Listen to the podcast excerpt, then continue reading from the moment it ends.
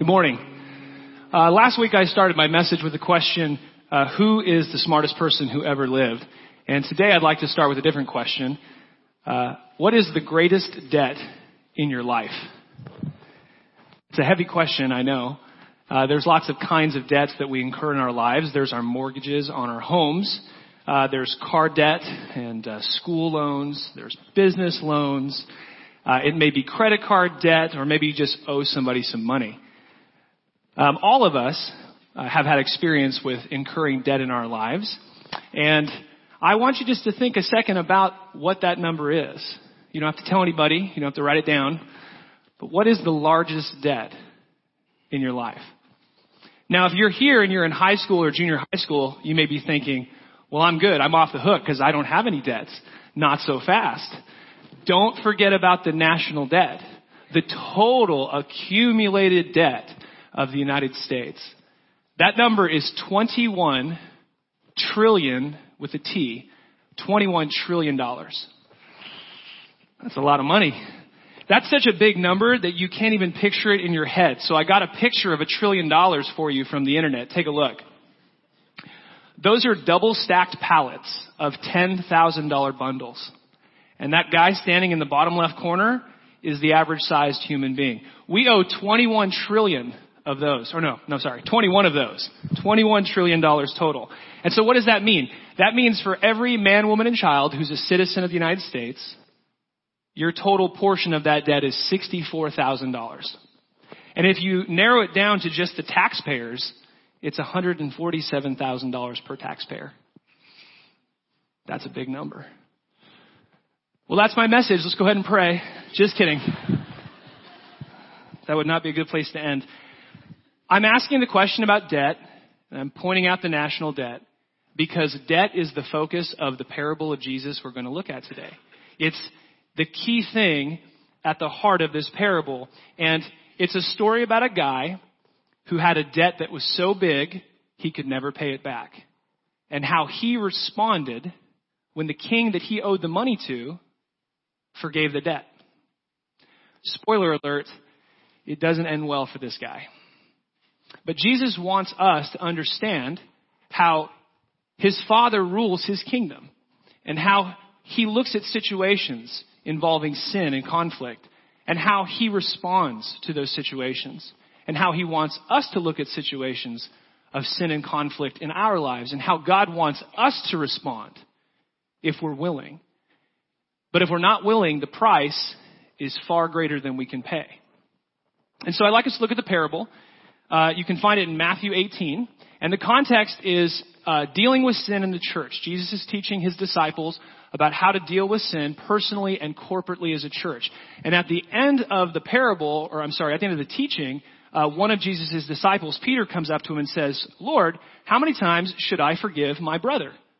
He wants to know about what to do in situations where someone has sinned against him personally. And here's what Jesus says. "Then Peter came to him and said, 'Lord, how often shall my brother sin against me and I forgive him? Up to 7 times?' Jesus said to him, 'I don't say to you up to 7 times, but up to 70 times 7. For this reason, the kingdom of heaven may be compared to a king who wished to settle accounts with his slave. When he had begun to settle them, one who owed him 10,000 talents was brought to him. But since he did not have the means to repay, his Lord commanded him to be sold along with his wife and children and all that they had, and repayment to be made. So the slave fell to the ground, and he prostrated himself before him, saying, 'Have patience with me, and I will repay you everything.' And the Lord of that slave felt compassion and released him, and forgave him the debt. But that slave went out and found one of his fellow slaves who owed him 100 denarii. And he seized him and began to choke him, saying, 'Pay back what you owe me.' So his fellow slave fell to the ground and began to plead with him, saying, 'Have patience with me, and I will repay you.' But he was unwilling.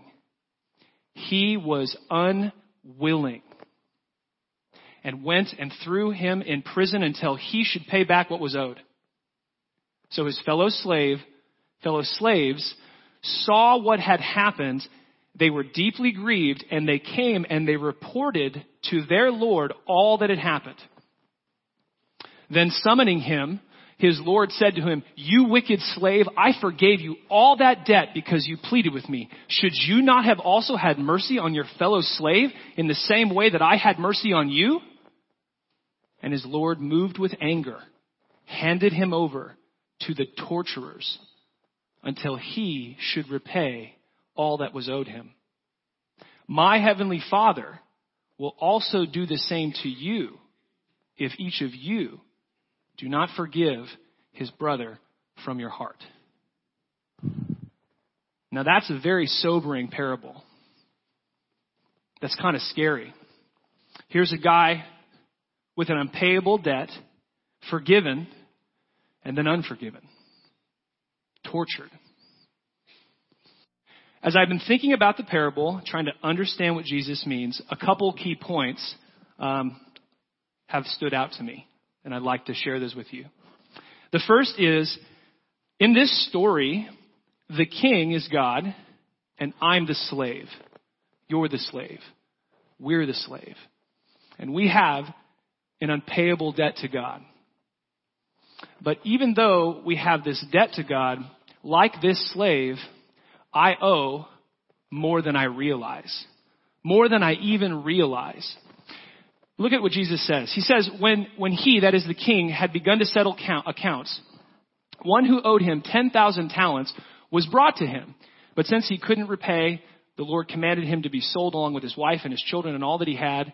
So the slave fell to the ground and prostrated himself, saying, "Have patience with me, and I will repay you everything." This guy thinks that he can repay back the debt. He owed 10,000 talents. We don't use talents, right? So we don't know what that means, but that's the largest unit of measure at the time. And if you were to calculate it out, 10,000 talents today is $14 billion. This slave owed $14 billion. I don't know how a slave racks up a $14 billion debt. Casinos, Amazon Prime. Now, it's hard to picture $1 billion. So here's another picture. That's $1 billion. This man owed 14 of those. Now, if he tried to pay it back like he says he's going to do, and he made $50,000 a year, average American income, it would take him 240,000 years to repay this debt. Now, I don't care how healthy he was or how much exercise he did or what his vitamin regimen was. He's not going to live 240,000 years. He's not going to pay back this debt. And yet he's saying, be patient with me and I'll pay it back. And this is how we relate to God when we look at our sin. Human beings naturally try to justify and repay and make ourselves right with God. Most people have no problem admitting that they have sin in their lives, that they've sinned against God, that they haven't loved God with all their heart, mind, soul, and strength. Most people can admit that. But what we do is we tend to shrink down our debt and make it a more manageable figure. We can measure ourselves against other people and look it to the left and look to the right and say, well, I'm not as bad as them and I'm a little bit better than them. And it shrinks our debt down.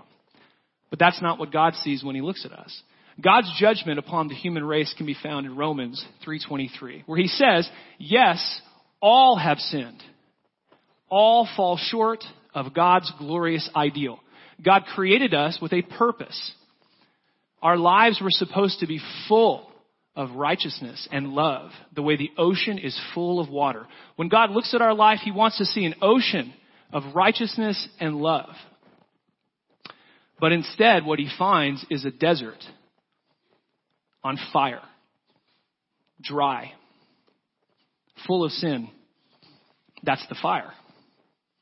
And so we look at our lives, and if we measure ourselves to each other, then we begin to think that our debt's not so big. But like this $14 billion debt, the debt we owe God because of the sin in our lives is unpayable. And we think that if we can just collect enough good works, our gallon of good works, and we dump it out into this desert, that it's somehow going to repay. Or it's somehow going to make up the difference. That's what religion is. It's a list of do's and don'ts that can earn your way back into God's blessing. But that's because we don't realize how much our debt is. We owe more than we realize. And that's why the next thing that Jesus says is so encouraging. He tells what the king did. He forgave the debt, $14 billion. It says, so the slave fell to the ground and prostrated himself before him, saying, have patience with me, and I will repay you everything. And the Lord, the king of that slave, felt compassion and mercy and love, and he released him. He forgave him the debt. This king absorbed the loss of all that money. When he forgave the debt, it didn't just disappear. He had taken $14 billion of his money and given it to this guy, and this guy had wasted it. So now this king is short $14 billion. And rather than make this man pay it back, he is going to absorb the loss. He's going to take the hit. And that's what God has done for us in Christ. God looked down upon the human race and saw our sin and this debt that we owed him because we have fallen short of the glory of God. And rather than make us pay the price, he sent his son, Jesus, who lived a perfect life, who had that ocean of righteousness and love. And rather than us die for our sin, Christ poured out all that righteousness upon you. And he took the death that we deserve. He died so that we can live. He became poor so that we could become rich. We have been given more than we deserve. And when you understand this and you really see how much God loves you and the mercy that God has shown you on the cross, it changes your heart. It breaks your heart. It makes your heart soft and different. It makes your heart like God's heart. If it's truly captured you, if it's truly converted your soul. And so once you've been forgiven such a great debt, then I should settle my accounts according to what I have received, not according to what others owe. But that's not what this slave does. He doesn't focus on what he's been given. He focuses on what he's owed. And so it says, but that slave went out and found one of his fellow slaves who owed him 100 denarii. That's just $12,000. He owed $12,000. That's something he could have paid back. But rather than forgive this man the way he had been forgiven $14 billion, it says that he seized him and began to choke him. Pay back what you owe me. What you owe me, what I'm due, my offense, my reputation, me. He's still focused on himself and getting his. It says that the slave pleaded with him the exact same way that he pleaded with the king. He said, have patience with me and I will repay you. The same words that this wicked slave had said to the king. But he was unwilling. And this is key. There was no willing in him. He did not want to forgive this person. He did not want to release him. That was the truth about his heart. It's like this guy is standing in front of this ocean that's been poured out on his behalf. And all he can focus on is this little cup of water that this guy owes him. He's been given all this grace and all this credit, and he's got to get that cup he deserves. I got to get mine. And so what happens is this man brings torment and torture into his lives. And that happens to us. When we are unwilling to forgive, it brings torment into our lives. So you can see this passage. Could you raise the notes a little bit? No, the next point. Sorry. An unforgiveness brings torment.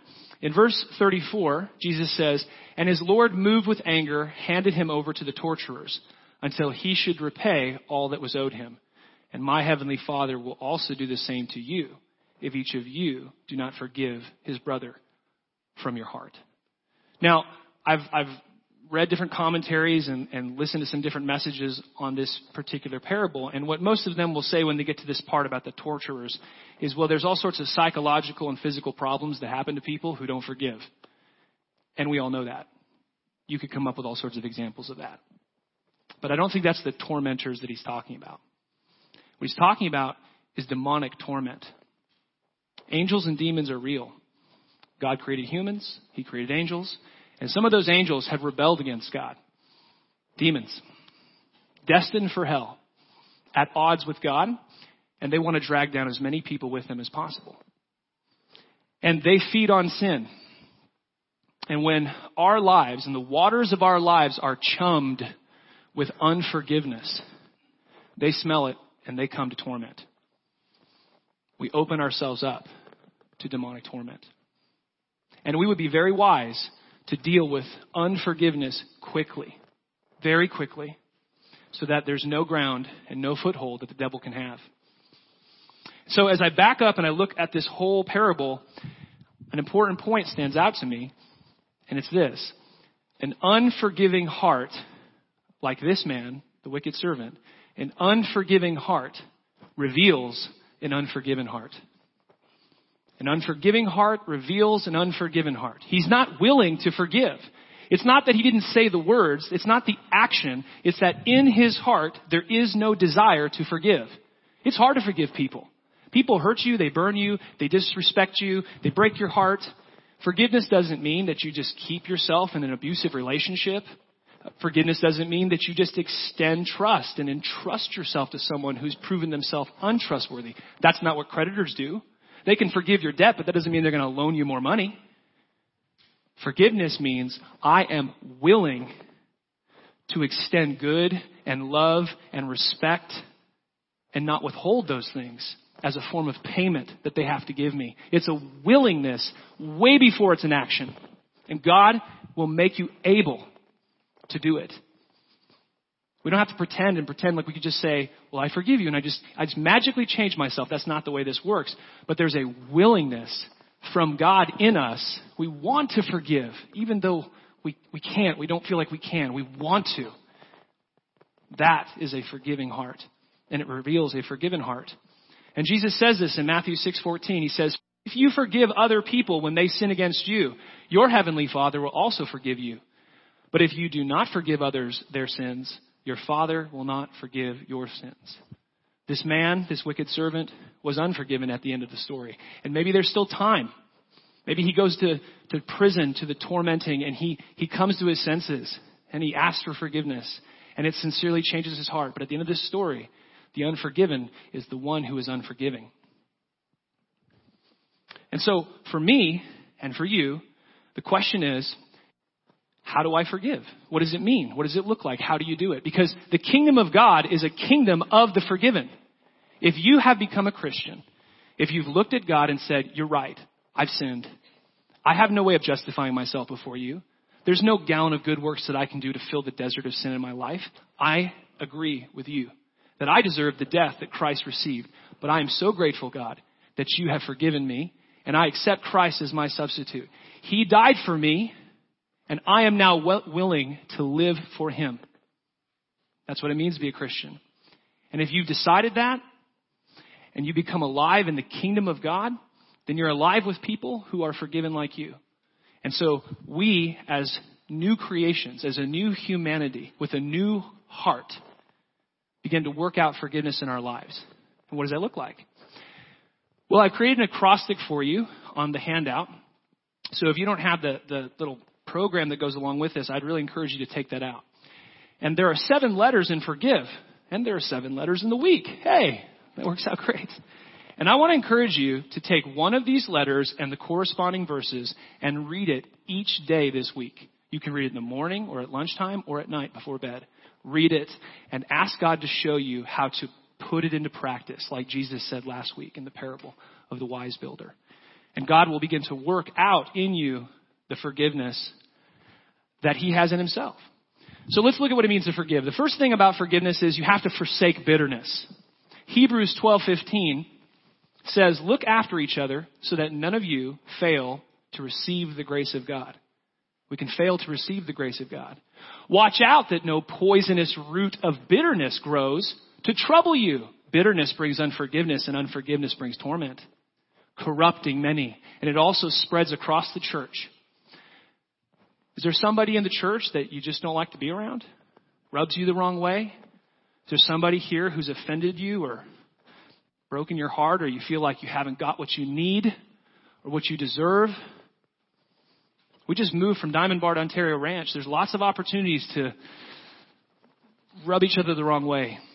There's all sorts of opportunities for offense and hurt and heartache, and these are all seeds. They can all grow into bitter roots. It may be real. It may not be real. But if we allow bitterness to grow in our hearts, then what happens is it begins to choke out the love that we are to have for others. And we begin to hold back from them the good that they're entitled to as children of God. It begins to divide the body, divide the family, divide the marriage. And so we have to do yard work every day. We've got to pull some weeds every night before we go to bed. We've got to rip out bitter roots that will grow into unforgiveness. Now you might be thinking, how can I, you don't understand my situation. There's someone in my life right now who is still sinning against me. They're still hurting me, wronging me. They're not even asking for forgiveness. How do I forgive them? Jesus actually shows us what it looks like. When he was being crucified, murdered, he's an innocent man. He doesn't retaliate. He doesn't curse these people. He doesn't say, you wait till my Father gets a hold of you. What's he doing? He's praying for these people who are murdering him. Luke records this in Luke 23. He says, Jesus said, Father, forgive them, for they do not know what they're doing. And they divided his clothes by casting lots. While they were murdering him, he was praying that God would forgive these people. They weren't asking for forgiveness, but he's willing. He's still willing their good. He's still working for their good while they're murdering him. That same spirit of forgiveness and love, the spirit of Jesus, lives in each and every Christian, the Holy Spirit. And he will give you the desires and the thoughts and the emotions that you need to do in time what he did, which is to constantly repay evil with good and to be willing to forgive and to pull out bitter roots. But it starts with us making a decision, a commitment of the will that I am not going to allow bitterness to grow in my heart. How did he do it? That's the second point. Oh, Jesus knows that only God, the Father, judges justly. And so Peter, one of his disciples who watched him get murdered, reflecting on what the Lord did on the cross, explains to a group of Christians like us how Jesus did it. And he says, when they hurled their insults at him, he didn't retaliate. When he suffered, he made no threats. Instead, he entrusted himself to him who judges justly. He was not defending himself. He was not justifying himself. He was not getting justice for himself. He handed all of that over to the Father. He entrusted himself to the one who judges justly. And this is how we as Christians are able to extend love and forgiveness even to people who are still wronging us. Because we know that God is with us, that he is good, that he is just, and that he will make all that is wrong right. He may make that wrong right now. He may make it right in a year. You may have to wait to the end of time when all that is wrong is made right. But Jesus entrusted himself to the Father, and that was how he was able to extend this forgiving prayer. And so we don't repay people evil with evil. We repay people's evil towards us with good. This is a key distinction between Christians and those who have not experienced the forgiveness of God. If you've truly experienced God's forgiveness, he's repaid your evil and your sin with good. And so we extend the same good to others. We help and we love and we serve regardless of how people are treating us. We absorb the cost the way the king absorbed the cost. I can't absorb the cost. Yes, you can. If the Spirit of God lives in you, he will make you able to absorb the cost. And so this also means we have to, get rid of your records of wrong. We have to take these old wounds and bitternesses, these things that have hurt us, maybe in our marriage, maybe offenses we have against our parents or against our kids or against our brothers and sisters here at Church in the Valley, things that start to kind of accumulate and bother us. And we simply have to tear up these lists because that's what God did for us in Christ on the cross. Paul wrote to the church in Colossae, he said, and you who were dead in your trespasses and the uncircumcision of your flesh, God made you alive together with him, Christ, having forgiven us all our trespasses, all our debts by canceling the record that stood against us with its legal demands. This he set aside, nailing it to the cross. It's as if God had taken a list of all of the sin that you have ever committed and that you will ever commit, and all of the church, and he nailed it to the cross. And at the bottom it said, paid in full. Because this life, this ocean of righteousness and love that Jesus lived and had, was poured out in your account. And the debt and the weight of the sin and the judgment that sin deserved was given to him. And so God tore up the record. So when God looks at you, he's not thinking, well, I forgave you your past sins, but going forward, you better be on your best behavior. Well, we're not going to be okay. That's not how God works. God has torn up the record of your sin if you've entrusted yourself to God through Christ. And when he sees you, he's smiling. He loves you. He likes you. He delights in you. He wants to be close. He wants to share his life with you. Not a cold shoulder, a loving smile, a father to his children. Because of what Jesus did, that record is torn up. And so we do the same for others. We don't just say, well, I don't have any problems with anybody. We stop. We think, where is the bitterness in my heart? Jesus knows what he's talking about. He knows me better than I know myself. I'm going to put in the work. I'm going to take the 20 minutes at Starbucks on the napkin. Just ask the question, is there any bitterness in my heart? Who am I really offended by? And then God's going to show me, and I'm going to have a choice. I can hold on to it, focus on what you owe me, or I can tear it up as God tore it up for me. We also, if we're going to forgive, we have to initiate reconciliation. Now, reconciliation is different than forgiveness. Reconciliation is when both sides are willing to admit their fault and come together and find peace.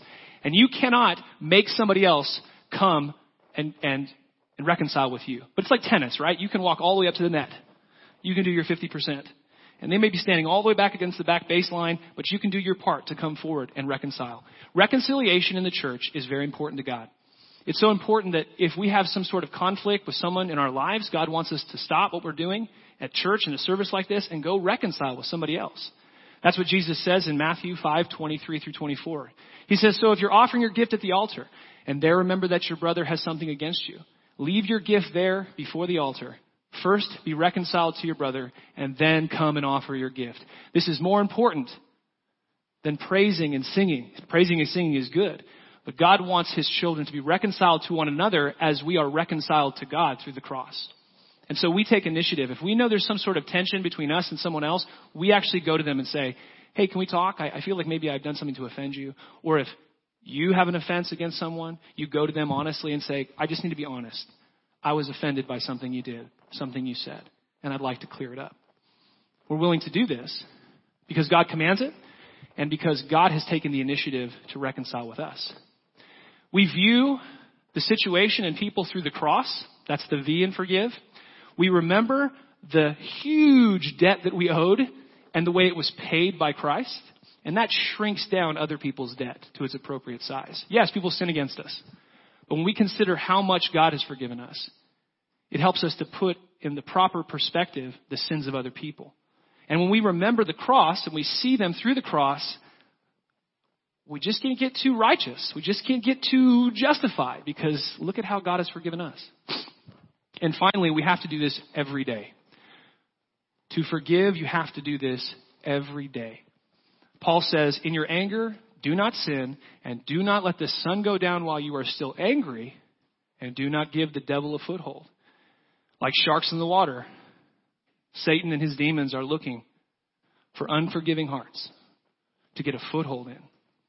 And so every day, before we go to bed, or maybe when we wake up in the morning, we need to take stock of our relationships between us and God and us and others, and make sure that we have extended forgiveness and sought forgiveness, because we, if we're a part of God's kingdom, are a part of the kingdom of the forgiven. So I'd like to finish with this question. Will you settle your accounts today? Will you settle your debts and your accounts, those who owe you and those you owe? If you're willing, take a look at the connection card to the next steps on the back or on the handout that you got. There are three things you can do to settle debts this week. The first is this: confess your sin to God. As you begin to read the Bible and as your own moral conscience, God will bring to your mind things that you did, you wanted, you said, you thought that were wrong and sinned before him. Confess them in Jesus' name. And confess to others who you've sinned against. Go to them and ask for their forgiveness. Number two, you can, and I would encourage you to do this, write a list of your top three grievances or offenses that you're feeling. It may be something from the past or something going on right now. Write it down and pray and ask God to help you forgive these people as he forgave you, and then tear it up as a symbol of your willingness, not like the wicked slave who was unwilling, but your willingness to forgive. There may be more to do. It may take more time to finally reconcile, but you're willing to do your part. And then finally, number three, take these 7 letters from Forgive and read one each day of this week, and ask God to show you how you can apply it. Allow God to work into your heart the forgiveness that he has in his. I hope this has been helpful, and I hope that, God will use this week to purify us as his people and to make us forgiving and peaceful and loving as he is. Let's pray. Father God, thank you for this day that we get to worship you and for your word. Lord Jesus, thank you for teaching us about the kingdom of God. We're grateful for the forgiveness that we have and the debt that you paid. And we pray that we can extend that forgiveness to others. Lord, please help us to take one of these 3 steps and to experience the forgiveness that you want us to. I pray this in Jesus' name. Amen.